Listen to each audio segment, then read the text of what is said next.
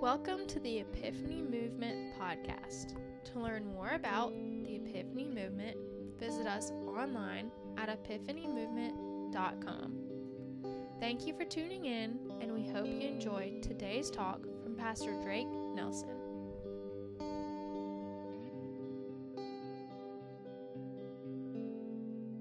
So, the conversation that we're going to have this morning, and I do mean conversation, it is so dangerous, so powerful, that honestly,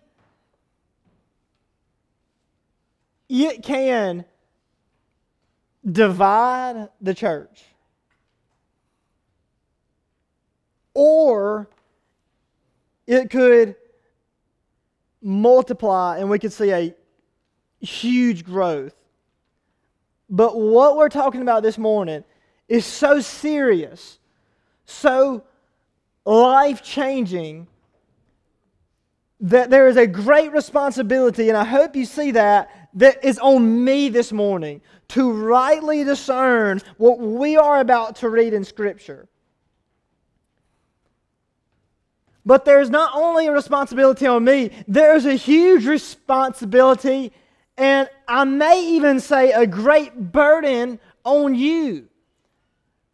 Because if I have rightly discerned what I have read this week and I have rightly applied it, then it is as if God has removed me from out of the way and is speaking directly to you. So as you sit there this morning, you must ask yourself the question is that is what Drake is speaking true and biblical? Does he apply it in the context of my life? And if the answer is yes, then it is up to you to say, how will you reset this to make it normal in your life? How will you extrapolate this over every aspect of your life? Because what we are going to talk about is massively important and can be massively taken out of, taken out of context. And James knows this. That is why he is going to wait until the very last chapter in the book, very last paragraph, and the last two verses that James is going to write in his book is going to be I've built the foundation. I've showed you the context. I've showed you how you should act and how you should speak. I've showed you what you should think and what you should do. Now that I've built this cathedral around you, it is only now that I can say what I have to say. And so you're like, Drake, we know that James built this context, but um, uh, obviously we're not, you know, an every Sunday goer anymore. That was like 1960, 1970. Now we're like more or less like, you know, two, three Sundays a month. What if I miss last Sunday or the last sun or the last Sunday or the last Sunday? Can you catch me up? Is what you're asking. Yes, I can. Really quick. Okay, let me catch you up really quick. We talked about stop, S T O P, on how to uh, deal with anxiety and stress in our life. S is for seek God in prayer. T is for we got to thank God. O is for we have to orient our thoughts, think about what we think about, remember. And then P is for we praise God. And if we will do S T O P, which James steps out for us in the first chapter, then what? We will deal with anxiety, we will deal with stress in our life in a influential way. And then he just starts taking bangers to our faces because he starts saying, Hey, I want to get inside your life. I want to show you how to live, show you what to think, show you how to function in the world. So he begins and says, You know, it's not wrong to want to be the best. It's not wrong to want to be the best nurse, mom it's not wrong to want to be the best leader, Mr. John, or uh, I don't know, the best farmer. It's not wrong to want to be the best song director. It's not even wrong to want to be the best mom or the best dad that you can be. It's not wrong to want to be the best person that you can be. It's not wrong to want to be the best in your craft. And let's extrapolate that over our, our spiritual life. It's not wrong to try to be the best Christian that you can be, the best person you can be. It's not wrong to try to, you know, have the best spiritual blessings that you can have. It's not, Paul says, run the race as though to what? To win the race. So we're going to try to be the best that we can be. But a lot of people, sometimes, what happens is we can cheat other people to get to the best, or we can have wicked schemes to get to the best. What James is going to say is if you want to be honored, which we all do, then here's what you do. Do you remember this? You do what? My grandma says humble, and I can't stand it. Has an H in there, mama. Humble. He says, humble yourself before God, and then He will do what? He will lift you up. And so, does humble meaning that we should just kind of come over here to the side and don't see me? I'm not in the limelight. Oh, he's so sweet, Drake. He never talks. He's so shy and quiet, and he never. No, that's not. Humility can, in the easiest definition that I can think of, is just seeing God. When we see God for who He is, then we can become humble because we see who He is. I've always said this we are not a sinner saved by grace, we are a saint right? But we are still saved by grace. And so when we see God, we can then humble ourselves. And when we do that, God will exalt us. So we can be an extrovert and still be humble. We can be an introvert and still be humble. We can have a high stress job with high visibility, be humble. We can have a low stress job, high visibility, be humble. We can have a high stress job with zero visibility or a low stress job with zero visibility because it doesn't matter if you're seen or you're not seen. You're an introvert or an extrovert. You love to talk or could just never say a word. It doesn't matter. Humility has to do with your heart. Do you step back. This really was brought to life for me uh, when me and Mr. Bill went to go do the door to door because he was he would you know knock on the people's doors and he would say this. He would say, and I can't do my Mr. Bill Gully accent, but I'm going to do my best. You know, uh, well we we got down to the church and they were fixing some fish. I don't, I'm not good, Mr. Bill. I can't. I like. I, I can't do it. You know. But we was fixing some fish, and they called me and said how impressed they were with Brother David, and everybody loved Brother David, and he was just such an awesome blessing. And I was kind of sitting there, you know, kind of like.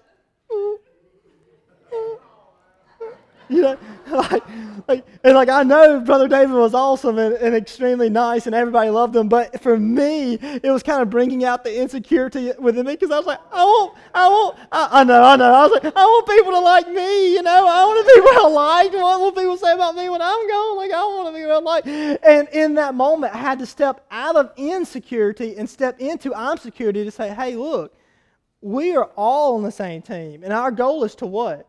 Our goal is to share the gospel. And so when I realized that and I looked at God, I looked at who He was, I realized who I am, I could step into security and say, you know what? Absolutely, right on. And we had some amazing conversations, didn't we, Mr. Bill? Yeah, absolutely. So I'm saying that I'm not perfect at that, and I don't have everything um, under control. But what we should do is humble ourselves so that God will then what? He will elevate us. And then he moves from humility. He says, This should reflect in the way that you talk. Now, a lot of people, when they say you should watch your mouth, what is the first thing that they're saying? They're thinking, well, you shouldn't use them four letter words, right? That's what people think. You shouldn't be cussing. And that is true. I mean, that is true. I have people sometimes that, you know, tell me, like, uh, uh, Drake, I don't think it's wrong to cuss. And I'm like, okay, well, why not? They'll give me their argument. Well, uh, it's just another word, and the culture kind of determines what the word is, and it has a negative connotation, but society determines that it's a negative connotation. To me, it's just another word, to which I say, You're exactly right. Thank you for pointing that out. But considering Ephesians 4 21 says that you should not use negative, foul, or abusive language, and you're saying that it's a negative word that our society has deemed as negative, then why are we having this conversation? You proved your point. To which they then say, Well, uh, whatever, whatever. And I will say, well, you know, let's look at the Bible. The Bible and all of its words doesn't say one bad word. It doesn't say one swear word in the entire Bible. To which they bring up what? Well, the King James Version says the A word. Have you ever heard that? To which I respond by saying, okay, fair enough. That would be like me going out and saying, Uh, people are sweating in here right now. Like, uh, talk about something else, right? Okay, I understand. All right, I'm, I got a little bit further to go, and then it may even get quieter. Okay, so if I was just to say, oh man, I have a leak in um, in, in the beaver dam, you wouldn't think that I was saying a cuss word, would you? I was talking about something totally different, in a different context of the way that we use that word. Well, the same thing is true as that. What are they talking about? They're talking about a donkey, right? Yeah, absolutely. So it's a different context. So I try to explain that, and then, oh, well, they still, they, they may say this, well, they still use it, to which I say, well, okay, technically, let's go. The Bible's written in three different languages Greek, Hebrew, and Aramaic, a little bit of Aramaic, and, and all that. It doesn't even say one swear word in all the the original language, it doesn't even say that. It actually says donkey in there. And then I tried to explain, it actually doesn't say donkey, it says an unfertile horse, which we think is a what? Uh, donkey, yeah, yeah, so that's what we say. But the obvious, the obvious place that we go is, oh yeah, you should, if you watch your tongue, you should really watch the four letter words. But James is actually going to take it up a notch. He's going to say, no, no, no, no, that's not what it's all about. So you shouldn't speak evil of people. You shouldn't gossip. You shouldn't watch what you say. And then he even goes further than that. He says, You go around talking about, well, tomorrow I'm going to go to the grocery store, and the next day I'm going to go to, I'm going to watch golf, and then Sunday I'm going to go to church, and Monday I'm going to go watch Mississippi State play, and Tuesday I'm going to do this. He says, No, no, no, no, no. Instead, you should say, If God allows, have you ever read this in the Bible? If God allows, then I will go to work. If God allows, then I will go to the grocery store. He says, Look, change your vocabulary in the way that you humble yourself and say, If God allows. And he goes even one step further, which he learns from Jesus because Jesus says, Don't say by heaven or by earth, for earth is God's footstool, heaven is stone. Don't say by your head, for you cannot say or turn one hair gray or black. Don't even say by Jerusalem, for Jerusalem is the city of the great king. That's what Jesus said. But James is going to come right around that idea. He's going to say, You should not take an oath. Just give a simple yes, I will, or no, I will not. Anything else is for the evil one. So why do we say then, I promise, bro, I swear on my mama, this is true? Why do we say stuff like that? Why do we say, I, I promise? When we stand and we take oath, why don't we put our hand on the Bible and say blah, blah, blah, which we are breaking the very word of which our hand is upon at that point? Why do we do that? We do that because our word, our yes, doesn't mean as much as it should, does it? Our no doesn't mean as much as it should. So when we have to really try to get a point across. I promise, I promise this is true. I swear this is true. That's what we say, right? Instead of taking words from James and Jesus saying yes or no and let it be. And so James builds this foundation of which I try to catch you up on, and he's going to finish, and here's what he's going to say in the last two verses James 5 19. So controversial, so dangerous, but yet he says it anyway. And let me ask you what does this mean in our lives? Verse 19 from James chapter 5. Here it goes. My dear brothers and sisters, if someone among you wanders away from the truth and is brought back Verse 20, you can be sure that whoever brings the sinner back from wandering will save that person from death and bring about the forgiveness of many sins. So here James says, if you see someone in sin, you should call him out, you should go to him, bring him back into salvation so that you will forgive his sin or his sins will be forgiven and you had something to do in that. So how do we take that verse? And when Peter called, uh, Paul called Peter out, and other examples in the Bible. How do we take that and then reconcile that with Jesus who says, Judge not, lest you be judged? Or he says something like, How can you dare say to a friend who has a speck in his own eye, Hey, let me help you with that? When you can't see past a log in your own, first deal with the log in your eye, then you may see well enough to help him with the speck in his own. How do you hold the two truths? And how should we approach it? When should we approach it? Should we approach it? How should we approach it? It's the questions, right? And, and honestly, here's why it's so dangerous. Is because if we came in here this morning and we just started calling out each other's sins, you, we, we'd need way longer than an hour, an hour and 10 minutes like this morning's going to be. I think I think we may need longer than a day. Oh, man.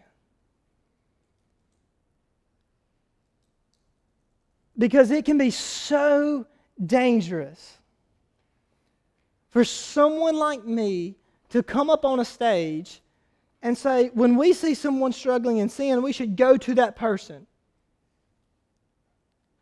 And then we think we've heard from God, we got somebody in our mind, we know what they're doing. We're coming. We're coming for you. As soon as I crack the doors open, I'm going. I'm going to go and I'm going to tell them what I think.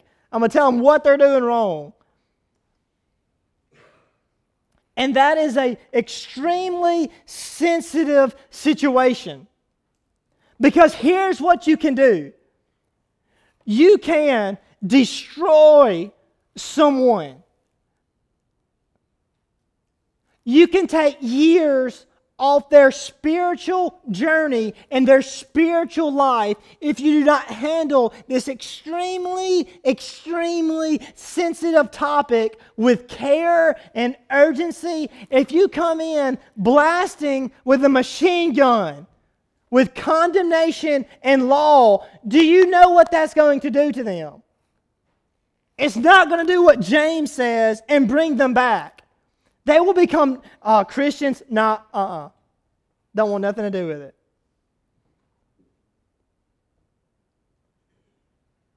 So we then have to take up the mantle of responsibility of how to go about doing this and if we should do it. Because let me just be honest for me, really quick.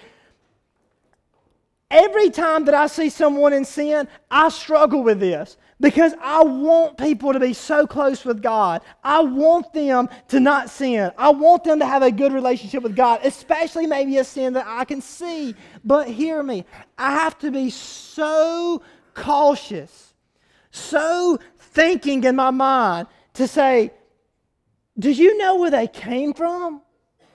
They may not have all their T's crossed and their I's dotted, but five years ago, look where they were. A year ago, look where they were. And now look where they are. But they're a Christian. They don't need you m- mowing them down any more than they already are.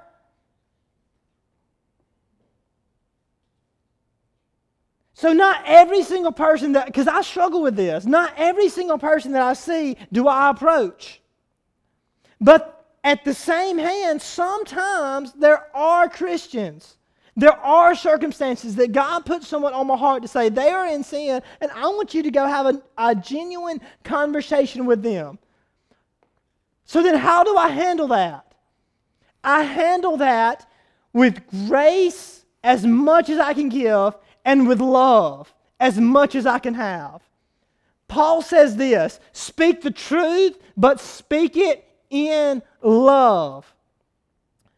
So I may have the conversation, but it will not be, how dare you? And, and, I'm not saying that I do it right at all. I'm just trying to be real with you, to which I will say, hey, look, I see you're struggling. I'll always try to relate myself to them. I'm str- I struggle too. We're both fellow strugglers. And I see you, and I just want you to know I'm praying for you. I'm praying that you will stop. I'm praying you will find boldness. I'm praying you will find repentance. I'm praying for you. And I have a log in my eye too. I just want you to know I'm here for you. If you ever want to talk, let me know if I can do anything for you. And I try to approach it with love. And I'm not saying this right because sometimes Jesus looked at the Pharisees and he just told them what he thought. And then sometimes he handled it with grace too. So I, am not saying I'm right. I'm just saying that do you see how sensitive of a topic this can be when you approach someone and say, let me tell you what you're doing wrong? Because we do stuff wrong too. Remember when I had you repeat, I'm not perfect? And no one's perfect. I'm not perfect. So it's an extremely sensitive topic. So you say, well, then, Drake, how would I ever approach it? How would I ever approach it? The best example that I can give is I had like two guys um, who came up to me. This was like a year and a half ago, and I didn't have sin in my life, um, but they did have something they wanted to talk to me. It was a great conversation. And here was the conversation: Is Drake, you speak about 95% too fast. All right, so. And not only that, but you walk about 95% too fast too. You know, it's like this. And like I'm sure what you're saying is amazing, and you know, for the young ones who can get it, they love it. But um, we can't get it. So if you would just maybe slow down, I see a lot of you nodding, like, come on now. Like, I don't know who these two men were, but I need to thank them. All right? So it was um, a sensitive, do you see how I could have had my feelings hurt, or I could have been like, oh man. It was, a, but when they handle with it with grace and with truth and with love, say, I hate it, but, but I'm, I'm doing this because I love you. You see, I was like, yeah, absolutely. I can absolutely do that because they handled it with a sensitive subject with grace and love and with truth because obviously they were right. It's the same idea. It's the same idea that we need to handle when there are the times when we call people out. Hey, you're struggling. Oh, let me pray for you. I'll give you this analogy to end it. Suppose that I had a pulley, and the pulley was at the top of the ceiling, and from the pulley there were two ropes that came down. All right, and I was to grab hold of one of the ropes. Which one should I grab and not hit the ground? Would I grab the right rope? If I grab the right rope and I fail, I would hit the ground. Or if I grab the left rope and I fail, I would hit the ground too if I don't want to hit the ground when I fall, I better grab onto the left rope and to the right rope and fall, and I will stop before I hit the ground when the rope tightens. And in the same way, we can't deny the fact that we are to approach someone in sin when God has put them on our heart and is telling us to do so. At the same time, we have to hold on to the rope of grace and the rope of truth to say when we go up, we are going to go with a prayerful mindset we are going to go with no condemnation. We are going to go with grace and with love and point out what they are doing and how we can help them and ask, how can we help them? When we hold on to both these ropes, yes, we're going to go, but yes, we're going to do it with love and in truth. Then when we go, we will not fall and people will come. That's how we can have a congregation who talks to each other.